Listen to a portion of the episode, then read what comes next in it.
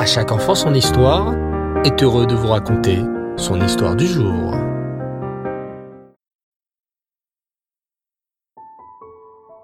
Bonsoir les enfants et Reftov, j'espère que vous allez bien et que vous allez tous passer une bonne journée. Baou Hashem. Dans la paracha de cette semaine, la première chose dont on nous parle est la Achnasatochim, l'hospitalité d'Avram Avinu. En effet, même si Avram Avinu était affaibli par la Brit Mila qu'il avait faite trois jours auparavant, il a été très triste de ne pas avoir d'invité. Et quand les trois hommes qui étaient en fait des malachim sont venus, il les a très bien accueillis.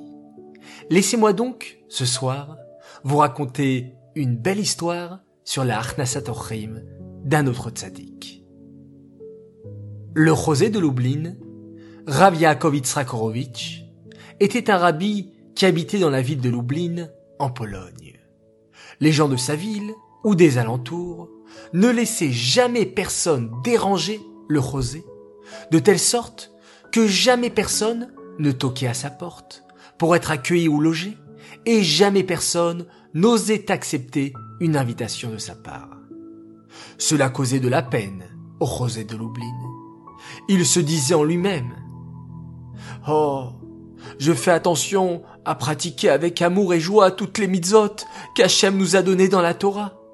Mais s'il y a une mitzvah que je ne trouve pas l'occasion d'accomplir, c'est la mitzvah d'Arnasatochim, que les chassidim ne me laissent pas faire.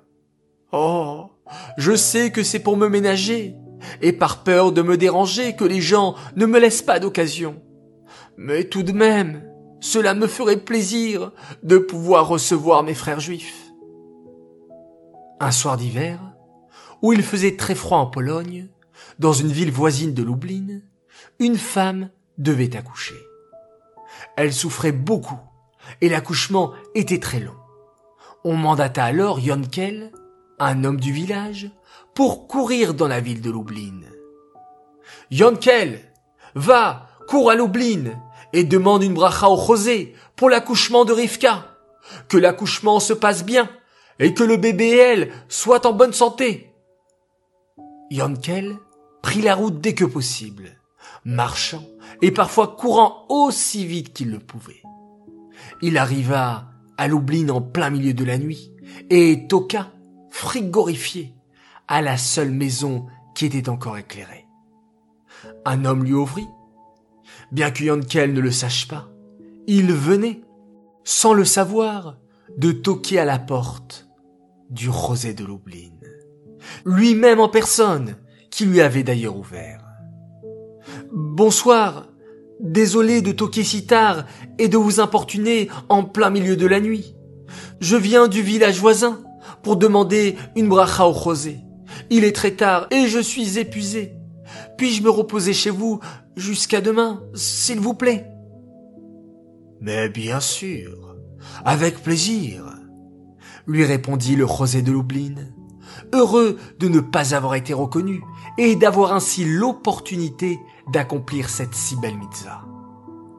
Le rosé de Lublin, sans dévoiler son identité, invita Yankel à rentrer se réchauffer près du poêle. Il lui servit une assiette de potage bien chaude, lui offrit un lit pour la nuit.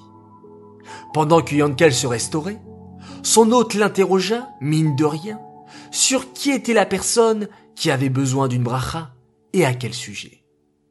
Le rosé de Lublin fit tout cela en toute discrétion, sans qu'à aucun moment Yankel ne se doute qu'il avait devant lui le tzaddik qu'il était venu visiter. Bien, Yankel, tu as bien mangé? Te faut-il autre chose? Voici une chambre. Repose-toi, et demain tu iras voir le rabbi, et je suis sûr qu'il priera pour cette femme. Oh, merci pour tout, répondit Yankel, avant d'aller se coucher, épuisé de fatigue. Le lendemain, Yankel se leva très tard, peu avant midi en se rappelant le but de son voyage, le danger que courait cette femme, il se dépêcha de préparer à aller voir le rosé de Lublin.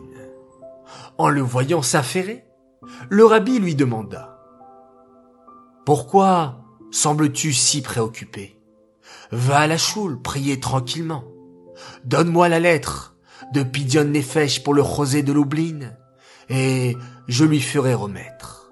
De la sorte, après avoir prié, tu pourras revenir ici manger, et tu pourras ensuite rentrer chez toi. Ta mission accomplie, et je suis sûr que Bezrat Hashem, avec l'aide d'Hachem, tout se passera bien. Yankel accepta, il alla prier, et en revenant, son hôte lui annonça que le message avait été transmis au Rosé de Lublin, que celui-ci avait donné sa bracha et prédit que la femme avait donné naissance à un petit garçon en bonne santé. Yankel prit la route du retour, heureux d'avoir accompli sa mission. Le Rosé de Lublin avait vu dans cette situation l'aide d'Hachem qui voulait lui donner la satisfaction et la possibilité d'accomplir cette si belle de l'hospitalité de l'Arnasatorim. Alors nous aussi, chers enfants, soyons comme Avram Avino, comme le rosé de l'Oubline, et ayons toujours la main sur le cœur, et ouvrons notre porte à ceux qui sont dans le besoin et qui ont besoin de notre aide. J'aimerais dédicacer cette belle histoire à l'occasion de trois Mazaltov. Premier Mazaltov pour un garçon exceptionnel. Un garçon que j'admire énormément. Il me fait souvent passer des messages pleins de sympathie, plein de respect et plein d'amour. Alors un Mazaltov pour les 15 ans de toi. Oui, toi, Ephraim Amselem, je te souhaite du fond de mon cœur beaucoup de joie, de réussite et de santé pour cette nouvelle année qui s'offre à toi.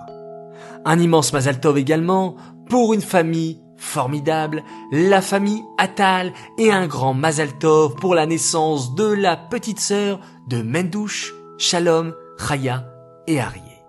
Enfin, mon dernier Mazal Tov pour les un an d'un petit sadique qui s'appelle Yehoshua Tamsot et tes frères Aaron, Moshe et Elia tenaient à te dire qu'ils sont tellement fiers et tellement joyeux de t'avoir avec eux. Alors, Mazaltov, Mazaltov, beaucoup de joie, de réussite et de bonheur pour cette année et que tu puisses, dès un an, petit Yehoshua, donner beaucoup de satisfaction à tes parents qui t'aiment très très fort.